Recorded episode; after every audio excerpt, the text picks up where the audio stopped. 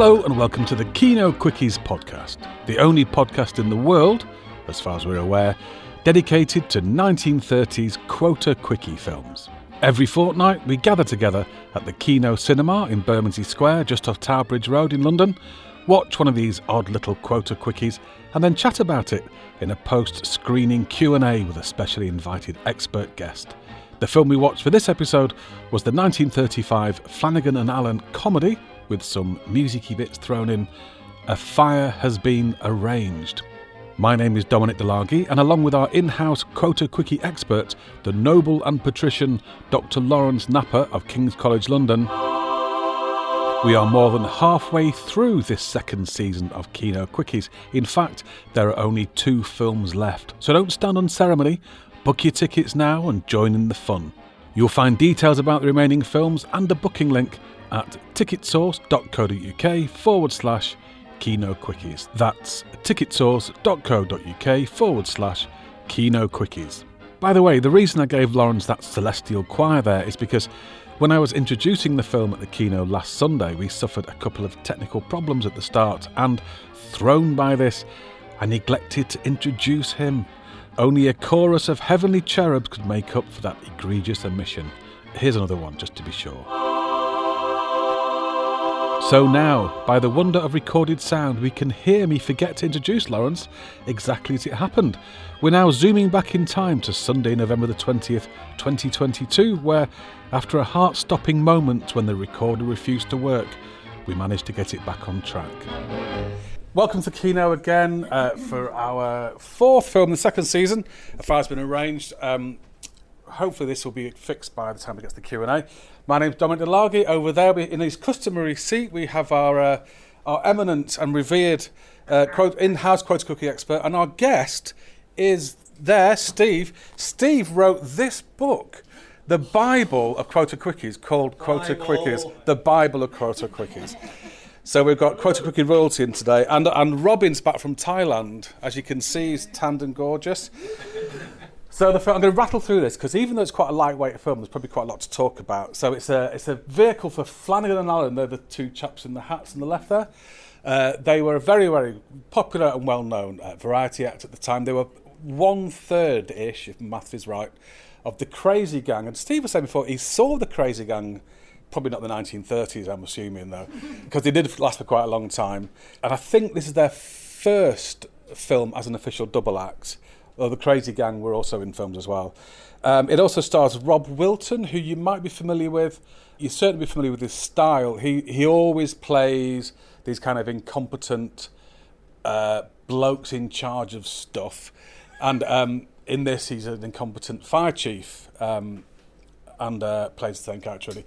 A very influential guy, Les Dawson, apparently was a big fan. You can see a little bit of Les Dawson in him.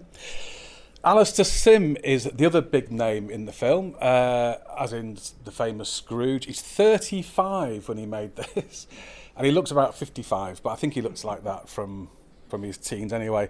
And it was directed by Leslie Hiscott, who was a kind of... Uh, Quite, quite an accomplished but kind of workman-like director. He also directed next week's film, Death on the Set. And it also stars the Buddy Bradley Rhythm Girls, who I didn't know much about at all. I mean, they only, they're only in about three or four films. But Buddy Bradley, it turns out, was a quite a major figure in um, British choreography, even though he's from, uh, although he's American.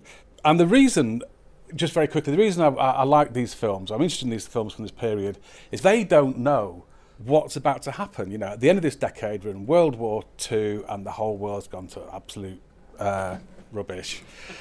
And they don't know it. And and what's quite tragic, tragic about this film is uh, one of the lead characters, Mary Lawson, who I th- she's one of the fire ladies down there, and uh, she actually died in the Blitz in nineteen forty-one. And she was a, you know, she had a very promising career. She was very young, and her and her husband both were killed in an air raid. It's very sad. So, film, set up, chat, et cetera. And before the film, we're going to have, as usual, the Talking Pictures T V trailers, because we love Talking Pictures T V and they help us financially. So I hope you enjoy it, and um, I'll see you in about an hour and a, and a bit. Thank you very much. Yay.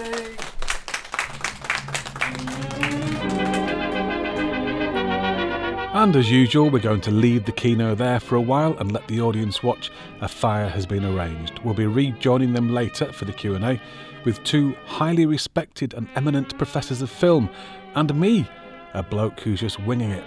But in the meantime, just so you know what we're talking about later on, I'm going to try to bring you up to speed with the plot of A Fire Has Been Arranged through what I call here in my script this detailed, illustrated synopsis.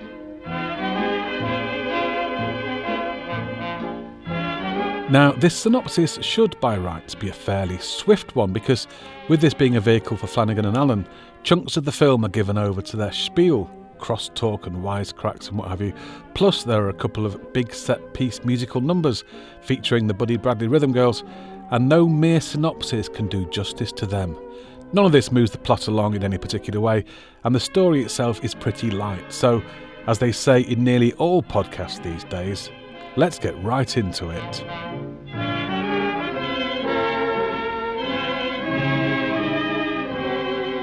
As the film opens, we find ourselves in the middle of a robbery in a jewellery store. The owner of the shop and his teenage daughter are bound and gagged, looking on helplessly as faceless desperados smash the cabinets and help themselves to the booty. Luckily, though, the police are hot on their tails. The bandits have been seen going through Oxford, sir. Which way? Hold on a second. Heading for Shepperton, sir. Fiat car, three men in it. General call. Hold Fiat car with three men in it. Special warning to Slough, Amersham, Beaconsfield, Windsor and Sunningham. And now, somewhere on that route, we meet our bandits. The three-man gang, made up of Bud Flanagan, Chesney Allen and Hal Walters, stop at a field. They bury their ill-gotten treasure and mark the spot not with an X, but with an axe, by pacing an exact number of steps from the burial spot to a large tree and marking it with the chopper. With the jewels safely hidden, they're making good their escape when a police patrol spots them and takes them into custody. A newspaper headline tells us that they have been sentenced to ten years behind bars. Remember, if you behave yourselves, you can earn three months remission of sentence in each year. But if you don't, you, you know, know what to expect. Ah, I thought we should be seeing you three here again before long. Oh, yes, I told you we'd be back. Yes, and let's have a decent bit of service this time. When I ring that bell, that means we are ready for the pudding, Missus Francis. Oh, are you? Yeah. Come on, get undressed, all of you. Come on. With the processing of the felons complete, we turn our attention back to that special tree that's been marked with an axe. The tree is still there, but the field in which it stood has disappeared. This is because we have shot forward in time by ten years, and where there was once a field and of course that buried stash, there is now a department store in its place. A department store called Shuffle and Cuts. We now have a musical interlude in which dozens of the Shuffle and Cuts store assistants tap dance all over the shop. These are the Buddy Bradley Rhythm Girls. We also meet Oswald Blenkinsop, played by Rob Wilton. He's a floor walker and oversees the activities of the young men and women who work there. We also have shop assistants Betty, played by Mary Lawson, and Toby, played by Harold French. The musical number complete, the shop staff man their positions in preparation for the crowds. There's a sale on today, so it's going to be a busy day at Shuffle and Cuts. As the crowd surge in, we meet Mister Shuffle, played by Denia Warren. He's approached by Toby. Oh, excuse me, sir. Mister Cutt wants to see you. Oh, uh, what did he say? He simply said, send Mister Shuffle to see me at once. At once? Mister Shuffle seems disturbed by this. Toby wanders over to Betty. I just told Shuffle he's wanted in the office, but he doesn't seem to want to go. Looks as though he'd rather leave the building altogether. Yeah, something going on up there. What's the extraordinary general meeting of shareholders called for? Called Shuffle and Cuts number, I should think. About time. So maybe that's the reason for Mister Shuffle's discomfort. There's an extraordinary general meeting taking place of the Shuffle and Cuts shareholders. Up in the office, we learn why Mister Shuffle is concerned about the meeting when he discusses business with his partner, Mister Cutt, played by Alastair Sim. I've had a bad night, Cutt. I'm worried out of my life.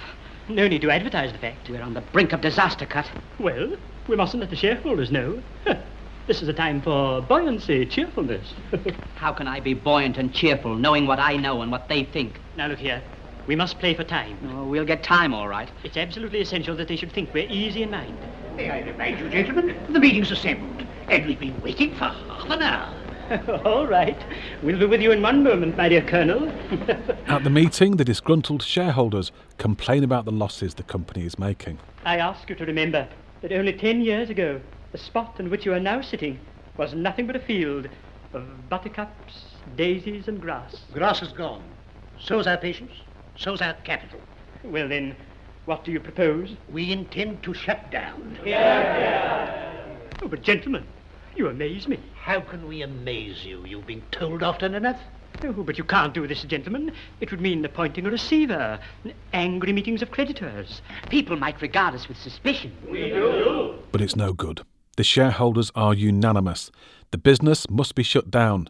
Shuffle and Cut are in deep trouble.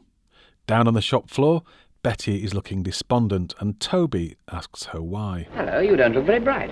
I don't feel very bright. It's ten years ago since my father's ruined in that smash and grab raid. You never told me. Yes. He was a jeweller. They tied him up and got away with about ten thousand pounds of the stuff. Oh, wasn't he insured? No. Did they ever find the crooks? Yes, but not the jewellery. The crooks got ten years. The prison authorities have promised to let me know when they're being released. They're coming out at eight o'clock tomorrow morning. Over at the prison, those self-same robbers, Bud, Ches and Hal, are going through the release procedure. Oddly, even after ten years of penal servitude, the boys haven't aged a day. I think it's safe to assume that their first port of call will be that now non-existent field to locate the attaché case full of stolen gems. Over at Shuffle and Cuts, we're treated to another musical interlude, courtesy of the Buddy Bradley Rhythm Girls. This time they're all wearing fire brigade helmets because this enormous group of young women in flimsy dresses and tap shoes are in fact the Shuffle and Cuts in-house fire brigade, and their leader is the ineffectual Mister Blenkinsop. All right, girls, gather round. But there's no time for such frivolity in Mister Cutts' office. Things are very serious. While Blenkinsop drills his fire brigade ladies in the yard outside, Cut tentatively introduces to Shuffle his plan for saving their skins. Shuffle, I've thought it all out. What? Have you ever heard of arson? Arson? Yes. We must have a fire. You mean start a fire?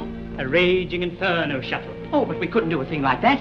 Why, we might get pinched. Well, we might as well get pinched for arson as the other thing. But, but couldn't we find someone to, to put up the money to carry us over? What on? You want an independent accountant to examine our books? Good heavens, no. Exactly. Well, couldn't we have just a little fire cut, just enough to burn the books? No, Shuffle, no half measures. We must burn the lot. Clever, an insurance scam. But then Cut makes a chilling discovery. There are only twenty-four hours remaining on the insurance policy, so the heinous act must take place before it expires. Cut appears to have decided that it would be Shuffle who must start the fire, but Shuffle is very nervous about the prospects of this. If only there were some desperate criminals available who might be persuaded to dabble in a bit of arson. Outside, three desperate criminals, Bud, Ches and Hal, have arrived at the spot where the field used to be. I tell you, this is the tree. Look, I marked it. There's the bee. I marked it. I ought to know. It can't be that way. No, the store's there. Don't you understand? This store's gone up during our time in prison. Now we'll pace it out. All right. Upon pacing the correct number of steps from the tree, they find themselves in the lobby of Shuffle and Cuts. Their pacing and bickering arouses the suspicion of security, and they're frog-marched off to see Mister Shuffle and Mister Cut. These are the men in question, sir. What were they doing exactly? Well, I imagine they were contemplating a haul. What have you to say for yourself? We're here under false pretenses. You admit it, eh? We admit nothing. Hardened customers, eh? Don't you think we'd better hand them over to the authorities? You wish to prefer a charge, sir? But how can we prefer a charge if they haven't actually done something? You surprise me, Shuffle. The point is not what they haven't done, but what they were going to do. For all we know, there might be three jailbirds. They are, sir. I'm an ex-member of the force, sir. It was once my duty to arrest them, and very troublesome they were. Three hardened criminals, and just out of jail. Yes, came out this morning, sir. These are the sort of men who steal the fruits of honest toil. Men who revel in their ill-gotten gains. Scum, Shuffle, scum. Why, for all we know, they might even be murderers. Oh, just a minute, Governor. You deny it. Of course you deny it. Your type deny everything. Well, I might have tapped a man over the head with a bottle, or maybe hit him with a piece of lead piping, but not murder. They've done everything from burglary right down to arson. Arson? Did you say arson? Yes, sir. Absolutely diabolical. Did you hear that, Shuffle? Unspeakable. Shuffle and Cut can't believe their luck. arsonists. Thinking on his feet, Cut alters his attitude and claims to have sympathy for these poor men who have fallen into crime through no fault of their own. He decides, much to the surprise of everybody else in the office, that he will give them the sort of opportunity that life so far has not afforded them. After the police leave, Cut makes a proposition to the three scallywags. We have decided to give you an opportunity. What sort of an opportunity? How would you like to work here? What at? Now, what do you suggest, Mister Reglan? Well, if you really mean it, sir, is men's wear, ladies' wear, hardware. Anywhere will do us. Then it's done. And you will help them in the... effort to reform? Mm-hmm. I understand. And if one department doesn't suit them, let them try somewhere else. Come this way, will you? After trying out their sales skills in various departments throughout the store, Toby comes to tell the boys that they haven't done very well and that they are wanted up in the managing director's office. After they leave, we discover that they have been recognised by Betty. I wonder what they're doing here exactly. You sure they're the three men who robbed your father's shop? Why, of course. You've seen the pictures yourself. Yeah, well, we better keep our eyes on them. Well, we know the stuff was never found. I know. If this was a Japanese horror film, the three crooks would already be halfway towards a gruesome death at the hands of a vengeful daughter, but it's a Quota Quickie, so instead they're up in the office with Mister Shuffle and Mister Cut. Mister Cut gets straight to the point. Arson is the topic of conversation. A fire must be arranged. But what about the Mazuma? Mazuma? Of course, the Mazuma. It's very gratifying to meet men who grasp a situation so promptly. We said five hundred pounds, didn't we, Shuffle? You did. And I suppose he said a thousand. Or was it fifteen hundred? A thousand. Shuffle and Cuts must be raised to the ground. And a thousand pounds will emerge from the ruins. Would you like to earn a thousand pounds between half past one and three o'clock tomorrow? Tomorrow? Tomorrow, tomorrow or never. It's urgent. Urgent? It's worse than that. It's outrageous. Enrageous, outrageous. Outrageous. Well, perhaps we better leave them to consider at the moment, eh, Shuffle? The boys are worried that if they agree to burn the place down tomorrow, they won't be able to find their stolen plunder, but Ches thinks that given enough time and leeway, they can retrieve the jewels and start the fire. The bit about the jewels, of course, must be kept secret from Shuffle and Cut. I tell you what we'll do. We'll take a look around the store and find a likely spot. Yes, we may have to do a bit of digging. Digging? Digging. What for? Well, every fire must have a good foundation. Excellent, excellent. In the meantime, we'll think out the best way to avoid suspicion. We'll leave it there for the moment and meet you tomorrow morning and make the final arrangements. Right. You'd better go through the boardroom and down a private stair. Very good, sir. The boys leave to go off on their reconnaissance mission around the store. In reality, they're trying to find the perfect digging spot to find the loot. But, but if anything is suspected and we pay them a thousand pounds, it'll take a bit of explaining away. If we pay them a thousand pounds, it would, Shuffle. Do you seriously think that we should be justified in paying a thousand pounds into the hands of these men? Think of the temptations of the world, Shuffle, and what such a sum of money might lead them into. Are you going to twist them too? Don't be so crude. Let us say rather that we're going to save them from temptation. Downstairs, the master criminals are honing in on the attaché case of stolen jewels. Hal, you go in the basement, we'll tap on the floor. When you're just below us, you tap back. Okay.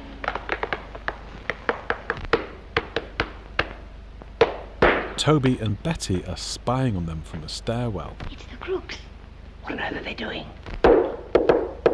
Hello? Hello? One, two, three, four. Five, six, seven, eight. Toby and Betty investigate in the basement and disturb Hal just as he's marked the spot with a large chalk cross. Toby sends him packing. Get out of here. And then Betty notices the cross. What's he done that for? I wonder if... Yeah, let's have a look. They pull back the carpet. They may have just twigged what all of this is about. At midnight, the boys arrive back at the basement, laden down with pickaxes and shovels. They prise at the flagstone and discover the attaché case, and it looks like it's been disturbed. Well, here it is. What are you doing on the top here? Why, it looks as if someone's been here before us. The case is empty. They have. All that remains is a mocking note from Betty. Now we'll have to burn the building down. The next day, the conspirators have made their plans. Now, the rest of us will go along to a roadhouse and establish an alibi. And since you have volunteered to stay behind, you know what to do, don't you? Yes, I wait here for a telephone message from you. Then cut the wires, then set fire to the place. Excellent. Now we'll all go along, and as there isn't much time to spare, we'll have to hurry. We'll leave by the staff entrance.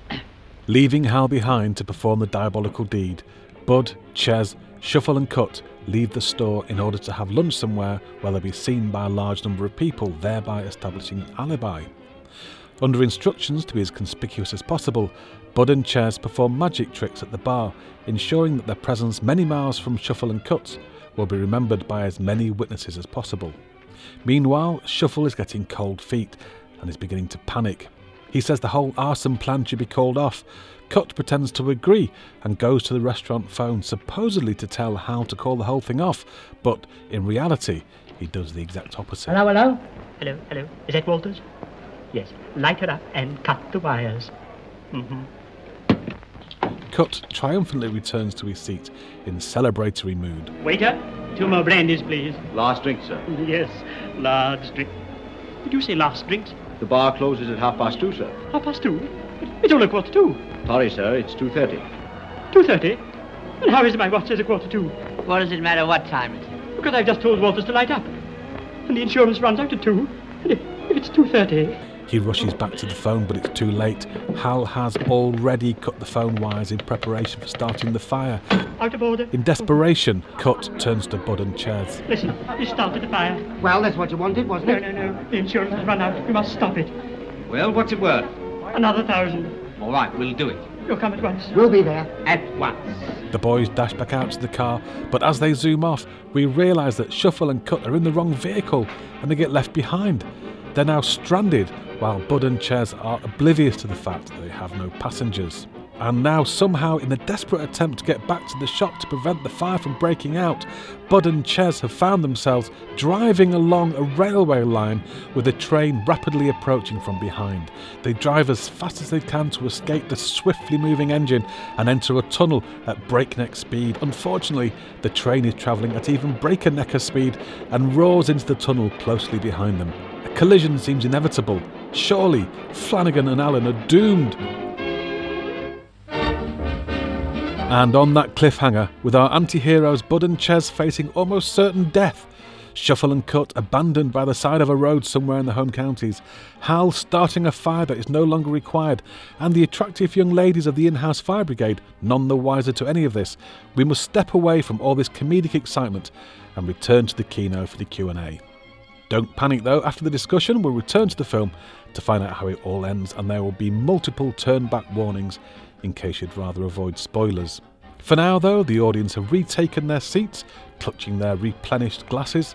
Robin, our heroic soundman, appears to have fixed the technical problems, and sandwiched between myself and Lawrence on stage is Steve Chibnall, author of the book Quota Quickies, which is available at all major retail outlets. Let's see what happens now when Robin fades up the mics and find out what we all thought about Flanagan and Allen's A Fire Has Been Arranged. Okay, so ladies and gentlemen, thank you for coming back. I had a sense, a slightly nervous sense in there that it wasn't going down brilliantly well, but then there was laughter when I hoped there would be laughter. Could I have a quick show of cheers as to how good people thought it was? Yay! I'd put that at, what, sixty-one percent good. That's all right. It's all right. There are some distractors in the audience, so we'll we'll be we'll be taking them out and shooting them later. Good. That's a higher score than the um, the Brexit vote, anyway, isn't it? So, Steve, I'll be checking. Hello. I've got your book here. I'll be checking all your answers in real time, fact-checking to Good. Make sure you get your stats right. There is an index. There is, yeah. It's actually too dark to read it, so I can't look. So tell us a little bit about the background of this film. I hear there's a story behind it. There is a story. In the, in the early nineteen thirties, there was a spate of insurance fraud. Um, and fires. Michael Powell made a film called The Fire Raisers the year before this film was made, nineteen thirty-four. And the film that we've just watched was written soon after that. And it was written by the kind of in-house writing team at Twickenham Studios, which was the studios of Julius Hagen. It was made at the new studios at Twickenham. Twickenham had an old studio, and then Julius Hagen decided that um, the, the money was going to be in uh, first features rather than second features, which is mainly what he'd made. You can tell this is a first feature because it's set in daylight, and a lot of the original um, Quota Quickies at Twickenham were made during the night. He worked twenty-four hours a day. There were shifts. So this one is is. One of his new, um, more expensive productions made at the new studios. It was eventually released in October of nineteen thirty-five, and in that very same month, what happened? Any offers? No. The old studio at Twickenham burnt down. Um, had a fire been arranged, is the question. One might say that the writers uh, of this film um, had maybe had some inside knowledge. And isn't it rumoured that lots of the more valuable equipment was removed just before the fire happened? Or could that? Well be. I know. I, I know. One of the things that, that was lost was was. quite a lot of the Twickenham archive, including the stills. But it's an interesting story. It's a strange coincidence. Yeah. Spooky. And this is part of his, this film is part of, of Julius Hagen's push towards becoming, you know, what would you say? Pucker. Pucker, yeah, that's the food, like the pies. This was, there was a handful of two or three films, wasn't there? Was it, and does this constitute one of that group of films that was? Yeah, yeah, it's one of the, one of the like Scrooge was one one of the, the more more expensive films. That um, new production roster didn't last too long because the studios and Julius Hagen went bust uh, at the end of nineteen thirty-six. So again, there there are references in the film to to that kind of thing. You know that that that's the um, the institution, in this case, a, a department store, but you could say, you know, you could transfer that into a film production studio, um, was about to go bust, and it did go bust. I mean, you can see that it's one of the new things because it says that the first title card says that it's distributed by ambassadors. Yeah, who were they then? Film distributors. Well, they were the they were the basic the film distributors that he kind of invented to to distribute these big these bigger budget kind of would be first features.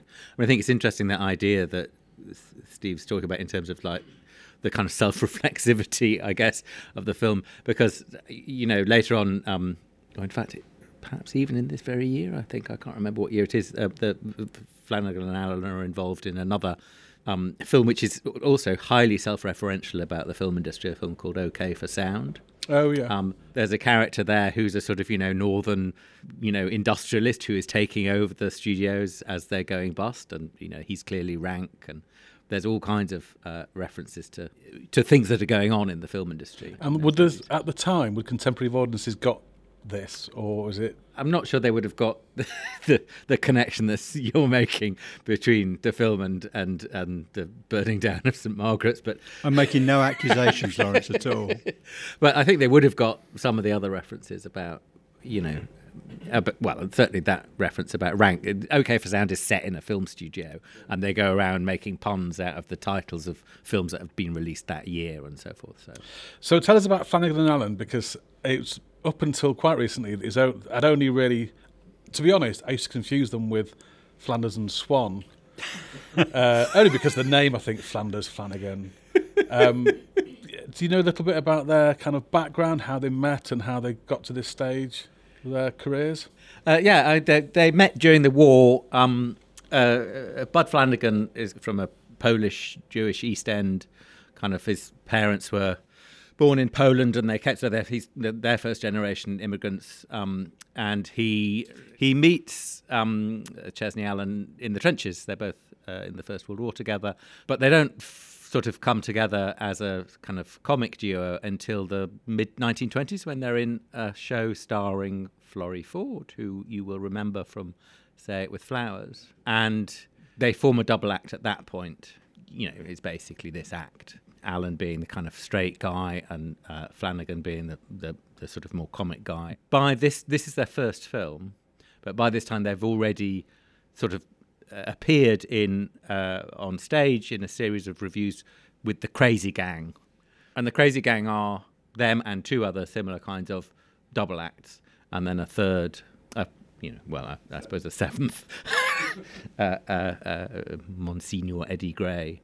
And they... They're massively successful on the stage, the Crazy Gang, in a series of reviews, uh, right up till the sort of, I suppose, well, the mid-nineteen fifties.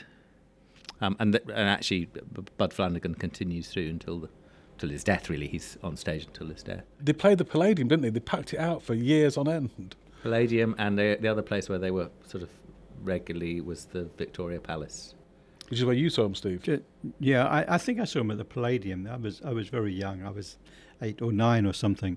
And um, that kind of comedy didn't kind of resonate with me at that at that age. So I didn't get off to a good start, really, with, with Flanagan and Allen. But just to just to clarify, this is their first film um, in which they are the lead actors.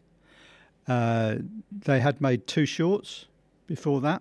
Uh, it's Flanagan and Allen, uh, sort of half-hour films, and they'd also p- played as a double act in another earlier full-length film. But this is the first full-length film um, in which they star. And they are the, I mean, it's sold as a Flanagan and Allen vehicle, and he's chucked some money at, at the film, hasn't he? Because I, what I didn't realise until recently was that the the department store interior. I mean, I, I assumed, I, li- I looked at it, I thought, oh, that's Whiteley's. They've gone to Whiteley's overnight and said, there's a tenner. Uh, but that's a set, that's an actual built set. And they burnt it down. And they burnt it down. You have to burn it down. You can't burn down Whiteley's. I thought maybe it's just like, it's just special effects or something on that. But, but it does seem to be, now. And the exterior, I mean, that's a full kind of set. They just burn into the ground. So is it a Quota Quickie? No, um, not not really. Oh, uh, not no. not on the strict definition of the term. It didn't play, I don't think, as a second feature, a supporting feature. Um, it was designed either as a first feature or a co-feature. Um, its budget would have been rather more than a, a second feature budget, which was generally between about three thousand and eight thousand pounds. This one would have probably been in the region of twelve to fifteen thousand. I mean, I think that's all true, but I think if you'd asked somebody like Michael Balkan or Alexander Korda if this was a, you know, he they would have said, "Oh yeah, that wouldn't exist if the Quota Act didn't exist," wouldn't they? Yeah, this uh, this was the problem. I mean, Alexander Korda was was making big budget films for an international market, and and. He had a great success with The Private Life of Henry the Eighth in um, nineteen thirty-four, which was a huge hit in America. And so from that moment on, a lot of British independent filmmakers thought, oh, if he can do that, we can do that. And they started upping their budgets and aiming to sell to the American market, which in the end was a, w- that strategy was a failure because the Americans were canny enough to keep those films out of their market. Korda's films they showed, especially when they started making them in colour. Most of the other British independents didn't get that kind of distribution in America. One of the most famous um, missing, believe lost, Quota Quickies is called The Private Life of Henry the Ninth. And that's, that's um, a sought-after film because it's the first film made by Hammer Studios as a production company. I mean, one of the things that's quite interesting about this film is that actually all of the stars are on the up, mm. as as opposed to quite a few of the Quota Quickies that we've seen where the stars are on the down, if you see what I mean. You know, there's a certain point where you can get stars cheap. One is when they're on their way up and the other is when they're on their way down. And these all of these guys are on their way up. Including the Buddy Bradley Rhythm Girls. Your obsession. I love them. They don't do much dancing. No. They do, do a, a lot of dancing walking in the around first in short one. Skirts, but yeah. They don't do a lot of dancing. The, the fire engine song, they just sort of march in time. But Buddy Bradley was a proper choreographer, wasn't he? He wasn't just some kind of bloke that Hagen had in the back room with H. Fowler Mere. He was a proper, and he had a he had a dance school on Old Compton Street and yeah. on New Compton Street. Low rent Busby Berkeley. Yeah. Um, so was he low rent there? Was that was that the thing? Uh, I mean, I think it's an interesting question. I mean, that low rent Busby Berkeley is an interesting. Basically, everybody who's a dance who's a dance director in the nineteen thirties is a low rent Busby Berkeley because Busby Berkeley is so spectacular. Buddy Bradley came over to England. He was a black uh, American. He came over to England with the production of Evergreen, starring Jessie Matthews on stage. Um, and that's how he got to the U K, and he stayed in the U K, and he worked on quite a lot of those Jessie Matthews, you know, like they are big, they are proper, internationally ambitious um, uh, musicals. And he was the dance director for most of those films. So much so that actually when she appears in This Is Your Life in the nineteen sixties, he appears as one of the guests. Like, oh, it's his Buddy Bradley, blah, blah, blah. How marvellous. And, you know, you'd expect if he was working with Jessie Matthews for him to have quite a high profile elsewhere. But actually the dance school is the is the sort of main imprint that he leaves, really. It's quite hard to get any more information about him. And did he appear in films, or was he just... be? behind the scenes? He appears as a dancer in Evergreen. I mean, I've like he's credited as a dancer in Evergreen, and I've looked, I've seen Evergreen many times, and I've never quite been able to identify him. Um, I, I want to ask Steve some because uh, we got the God of the Q K, Q Q K, Q Q Bible here. I want to ask God some, of the Q Q Bible. Yeah. Put that on the C V. I want to ask some sort of generic questions about Quota Quickies, but first of all, anything from the audience on this film? Yeah, uh, thank you. I mean, I, I thoroughly enjoyed that, and I think that uh, slightly impugning the Buddy Bradley dancers there, they were tapping away quite merrily in the first number. I thought that was quite uh, They nice. were. There, um, there was some hip action. Yeah, but I mean, as, as you say, as well. The sort of film itself is, you, you know, you can see how it's sort of grown out of the revue styles that they would that, that they would have been doing in the West End at the time with the Crazy Gang. So, um, but I also wanted to ask what what happened to uh, a lot of these sort of Quota Quickies, because my my grandparents all were avid cinema goers in this period, and I watched a lot of movies with them on T V growing up, and they never mentioned anything about, you know, the, the lesser films or these quickies and stuff. You know, it was mainly the kind of, you know, the the, the, the feature films that you're talking about. You know, great fans of uh, Flanagan and Allen and stuff. And so I wanted to know sort of what happened to some of this, because I so remember from your book you were saying sometimes these movies would be shown, you know, when, when the usherettes were cleaning up afterwards. I mean, just so long as they were shown on the screen at the time, you know, that that allowed them to be... Uh, so what sort of what happened to a lot of these movies, and did they ever really get shown again after they were shown sort of once or twice as... You know? Well, they are quota films. They were called quota films at the time because they were made to satisfy the quota regulations, which meant, you know, a certain proportion of films shown in British cinemas had to be made in Britain. Um, so that was their first function. There is this story which I've traced to an article in The Era in nineteen thirty-five about certain American-owned cinemas, notably Paramount, M G M, in metropolitan centres, showing the films in the mornings without an audience. It's a good story. It's got some element of truth because there's evidence that some of those cinemas actually played the British Quota Quickie first around eleven o'clock in the morning, not necessarily when... you know, when the cleaners were in, but when there was a very small audience. So they showed it, and sometimes they showed it twice, up till lunchtime, and then they showed the main American film made by their studio. So that there, there's an element of truth in that, but really these these films were more popular and more widely shown in provincial, suburban cinemas, not necessarily working class cinemas, um, because to some extent there, there were there, there was a resistance to British films in some um, working class areas of cities. They were mainly even popular in uh, the kind of suburban cinemas uh, in the, the kind of new middle class housing estates, uh, which were which were springing up in the in the nineteen thirties, and in certain areas of the country, notably, you know, East Anglia, the southwest, rural areas, where, uh, as far as we know, some of them went down quite well. It's sort of interesting that idea about that you were talking about in terms of the idea of like an A film and a B film.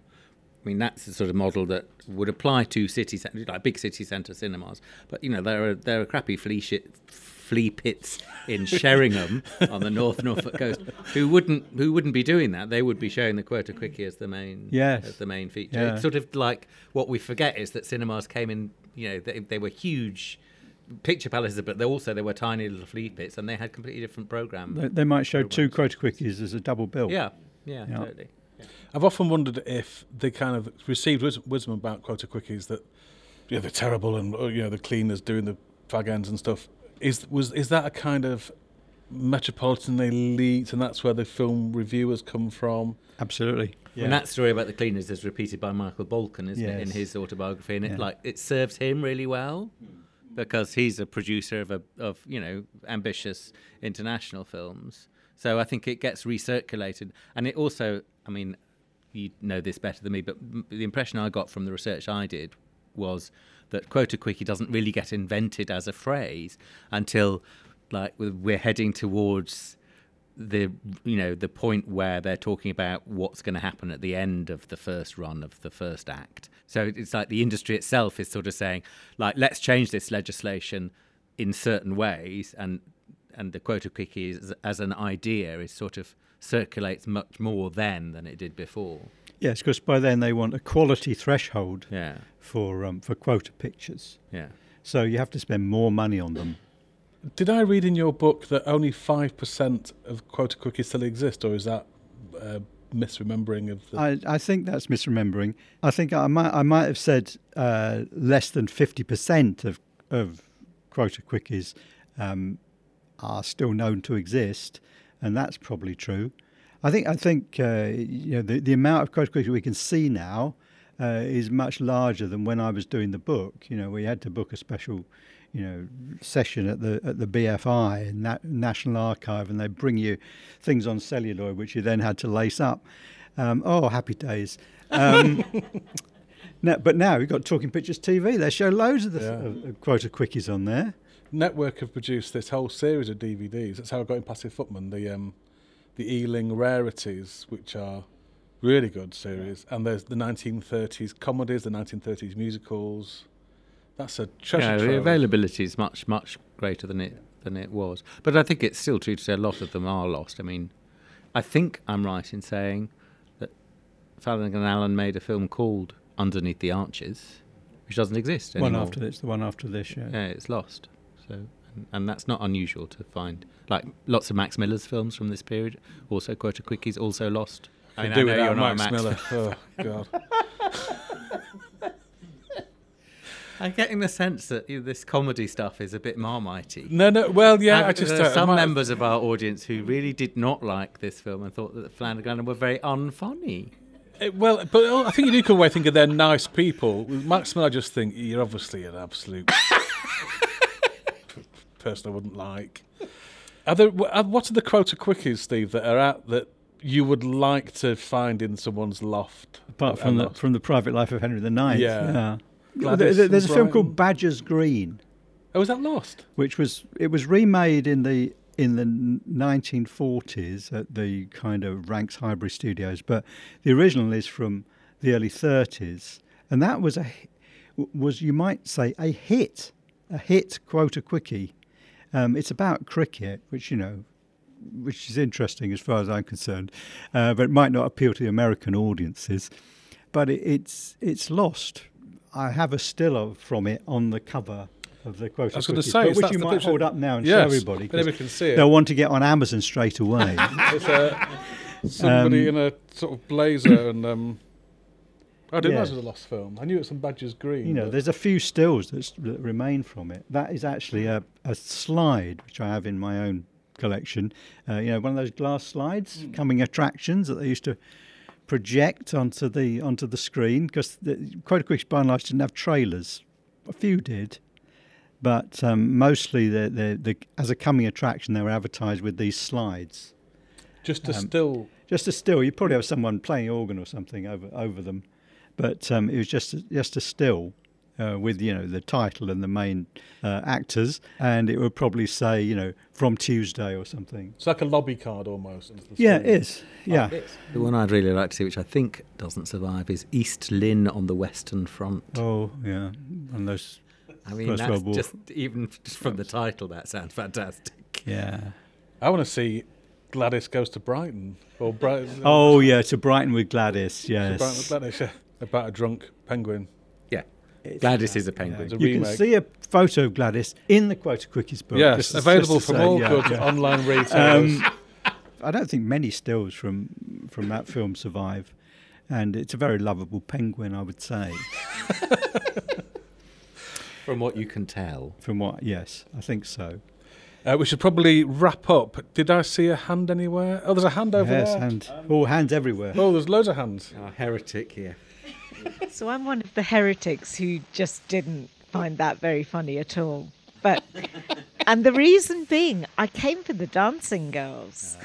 and flat. I, I and I don't know if I'm right in this. I associate Flanagan and Allen with music and singing, so. It's a very kind of odd film in that it just doesn't make the most of the dancers, the singing, the music. What? Why? Yeah, it's why? Funny. When they sing that song at the end, which is like a sequel to Underneath the Arches, uh, Arches, not Archers, that's really nice. I, I mean, and Chessie's voice, that kind of bass uh, voice, is fantastic. It's, it's I'd uh, like to have seen more of that. It, I mean, that's true of all of their films, actually. They they usually feature one song. Right. So, like, things like Gas Bags and uh, OK for Sound. It's like they do their one big number, and then the rest of it is comedy. And, I mean, I suppose that's that's not uncommon in films of this period, you know, that, that there will be a song, but it won't necessarily be a musical. Yeah. And also in the seventies, you used to have these kind of, like Morecambe and Wise and Mike Yarwood yeah. would, would suddenly same, just do a kind idea. of, it's a song yeah. at the end, you yeah. know. You would have had chorus girls in the reviews, like the Palladium reviews. So this kind of is carried on into the film. It's just that the, the dance routines are a bit flat, I think. I mean, especially the second one, which is just a lot of walking around. Yeah, but with purpose, because waiting for a well, fire to break out. Yes, you know. putting putting Bluebird in the hangar. That if anybody didn't get that reference, Bluebird was Malcolm Campbell's Speed Machine. Oh, um, uh, so it was ironic comment. The, oh, Neil's got it. This is a question, and it kind of goes to where Lawrence obviously uh, is often with uh, the idea of highbrow. That struck me as a film aimed at middle class audiences, not working class audiences. Is that part of Julius Hagen's big plan for Quota Quickies, that he goes for a more expensive market in general? Well, I think that speaks to your comment about how these films are, they, they don't necessarily go to working class areas, they go to suburban cinemas. So yes, I think absolutely middle class audiences who would be going to roadhouse hotels and department stores. And yeah, I mean, I think Quota Quickies, they span those two audiences. I mean, I think, like we saw Say It With Flowers, which is obviously kind of designed for working class audiences, but a lot of those murder mystery things, the Passive Footman, they're definitely for a for a middle brow. Can I even say it to everybody? I think they're for middle brow audiences, totally. And I think Flanagan are absolutely middle brow. You know, they are. I mean, they're playing old lags, but their but their appeal is to is to is to I mean, it's to working class audiences, but also to middle class audiences. It's quite yeah. critical of the middle class, this film. You know, if the if the um, department store owners are representatives of the middle class, uh, they they demonstrate that uh, criminality is not confined to the lower classes. The, the, even the uh, the customers at the roadhouse. They're easily duped, aren't they? They don't seem to be terribly bright. They're all getting hammered at lunchtime. Yeah. um. But I mean, I think it is. I mean, it is rich with. I mean, it's like we were talking about. Uh, I think with the Ghost Camera initially, we were sort of saying one of the things that's really fascinating about these Quota Quickies is that idea of the ways in which they represent a kind of version of of of England, absolutely from nineteen thirty-five. That notion of the department, like the department store has just been built in an area, that in a suburban area that has clearly been developed in the last ten years. It's like, boom, like where you can think of any number of suburban areas with department stores that were built in the mid, between nineteen twenty-five and nineteen thirty-five. Betjeman Land. And do we know how many department stores had a troop of about thirty women um, acting as a fire brigade? An unsuitable clothes. Was that down. a thing then? Any more for any more? While we uh, we need to. I've got to say up. too, I don't think the costumes were suitable for oh. for, um, the, the, for the, fighting the sh- fires. The shoes alone. They, I mean, uh, well, and indeed the skirts look flammable to me. Yeah. Uh, yeah, yeah. Just a footnote to say that my mum remembered going to see the Crazy Gang when she was in a, a, a boarding house in Hammersmith. It would have been, I guess, the late fifties, early sixties, and they went as a house outing. Um, so I think that must have been the very last days of the Crazy Gang back then. But obviously it was a thing that you would do as a group, you know, yeah. like a kind of works do or a, um, group of friends, and um, obviously remembered it from days gone by. So, yeah. But go and see Les Mis. Yeah, yeah, absolutely. My dad remembers being, you know, going to London and being taken to see the Crazy Gang as part of that trip to London. That's I think right. It's definitely absolutely. a sort of Les Mis of its moment. So I, mean, I got, you know, my I got my. Um, best part of the trip to London by going to Hamleys to get some toys in the afternoon, and then parents took me to see the Crazy Gang. I presume they were laughing the and rolling around the aisles while you were uh, thinking, why am I here? I can't remember. I think I just wanted to get out. And on that bombshell, we should probably wrap up because it's getting towards the next film. Uh, thank you, Steve. Have you, have you got any more editions of this book that's available on all? I might have a copy in the in the suitcase. If it's actually quite quite pricey online because it's an academic book and not a kind of a. Uh, I, I got mine, I think for about nineteen pounds a couple of years ago, but the cheapest one I could find yesterday was twenty six pounds. Right. But it's well, that's inflation. It's gold. It's yeah, inflation. I know. But now it's a collector's item. I know. Um, and in two weeks' time. It is uh, Death on the Set, also directed by Leslie Hiscott. A welcome return to Kino Quickies for Henry Kendall, Woo-hoo! who we love. He was in the Ghost Camera, and also he played the nasty one in um, Death at Broadcasting House. Ghost Camera's quality. It, Ghost Camera is Bernard fantastic. Yeah. Good. And in, the, in Death on the Set, he plays himself. He, he, play, he plays against himself. Twins. He plays kind of, not not twins, but you think they're twins, but they're just people who look like each other. And then there's some special effects where Henry plays against Henry, and it's stunning. That's well worth a watch. And um, uh, hopefully I'll see as many of you as possible then there, here, in uh, in two weeks' time. So can you, thank you can for you coming. Have a word with um, with Talking Pictures T V, because I know you, you you you're connected, and I think they'd do a roaring trade if they sold the Quota Quickies book. I'll tell them. By, I'll tell by, them. They managed to take ten percent. I mean, you're yeah. as bad as Julius yeah. Hagen. You're such a salesman. If your house burns down while you're here, yeah, we'll know what's we'll going on. We'll know it's on. You. I don't think it's insured. It ran out at two o'clock. Okay, thank you very much, and see you in a couple of weeks. Thank you.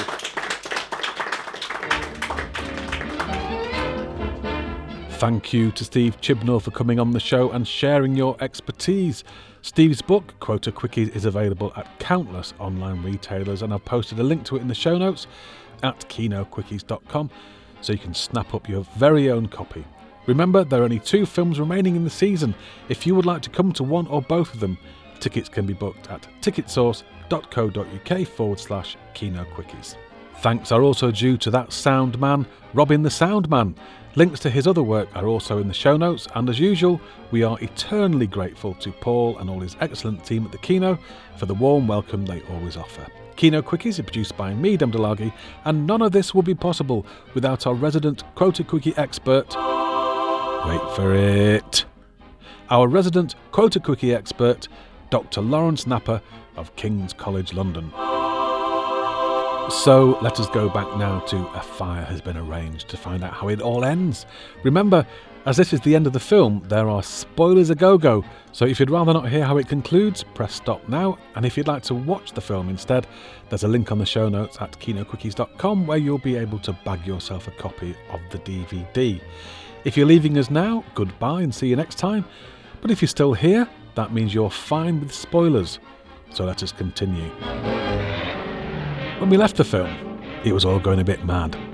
The three-man criminal gang comprising Bud Flanagan and Ches Allen, plus their friend Hal, have got themselves into a bit of hot water. They have been tricked out of the jewels they stole ten years ago by the daughter of the man they robbed. Then, having agreed to take part in the scheme to burn down the department store Shuffle and Cuts as part of an insurance scam, the plan has now, unbeknownst to Hal, been abandoned. At the point at which we left the film, Hal had merrily started to burn the building down, while the owners of the store Shuffle and Cut, who planned the scam, are stuck somewhere out on the A forty. Bud and Ches are racing back to try to stop Hal from committing arson, but when we last saw them, they had just driven into a railway tunnel with a train only seconds behind them. What on earth is going to happen? On the other side of the tunnel, the train comes steaming out, but where are Bud and Ches? Never fear, they are safe and well and emerge trundling along in only half a car with their clothes torn to shreds. Phew! Somehow they then find themselves in the middle of a race on Brooklyn's racing track. Get off the course!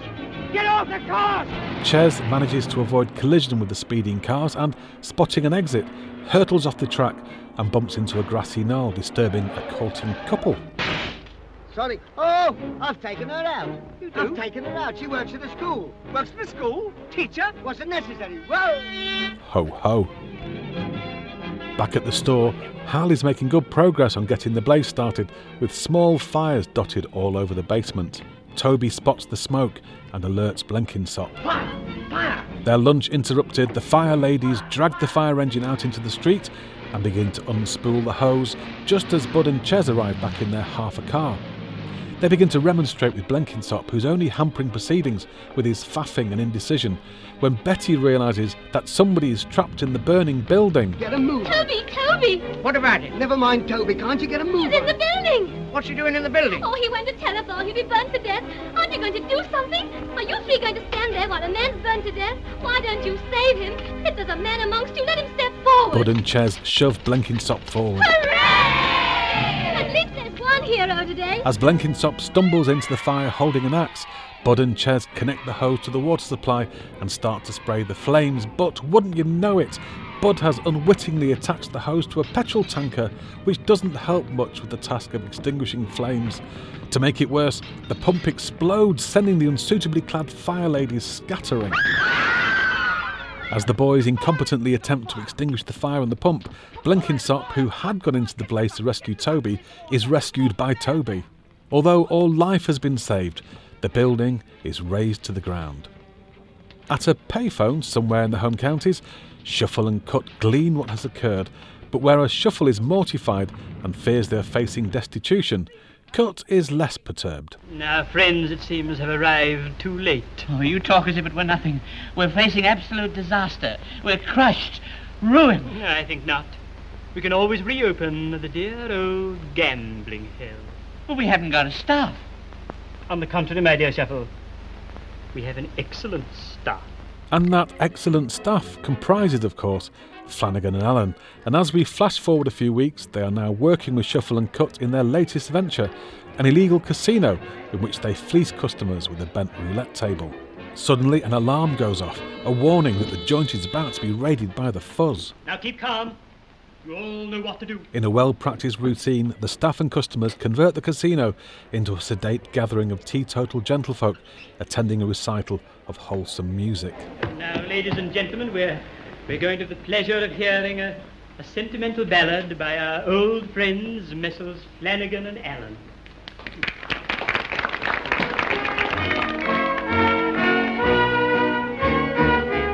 They're building flats where the arches used to be. There's somebody eating where we used to be sleeping. They're paying rents where we once lived rent-free. Seems all okay. No one Come on. To say. The, the police seem satisfied, and a fire has been arranged, draws to a close, with Bud and Ches singing us out. At our old abode. Now we wonder if we'll have to take that open road. We're walking round now, as sad as can be. They're building flats where the arches used to be.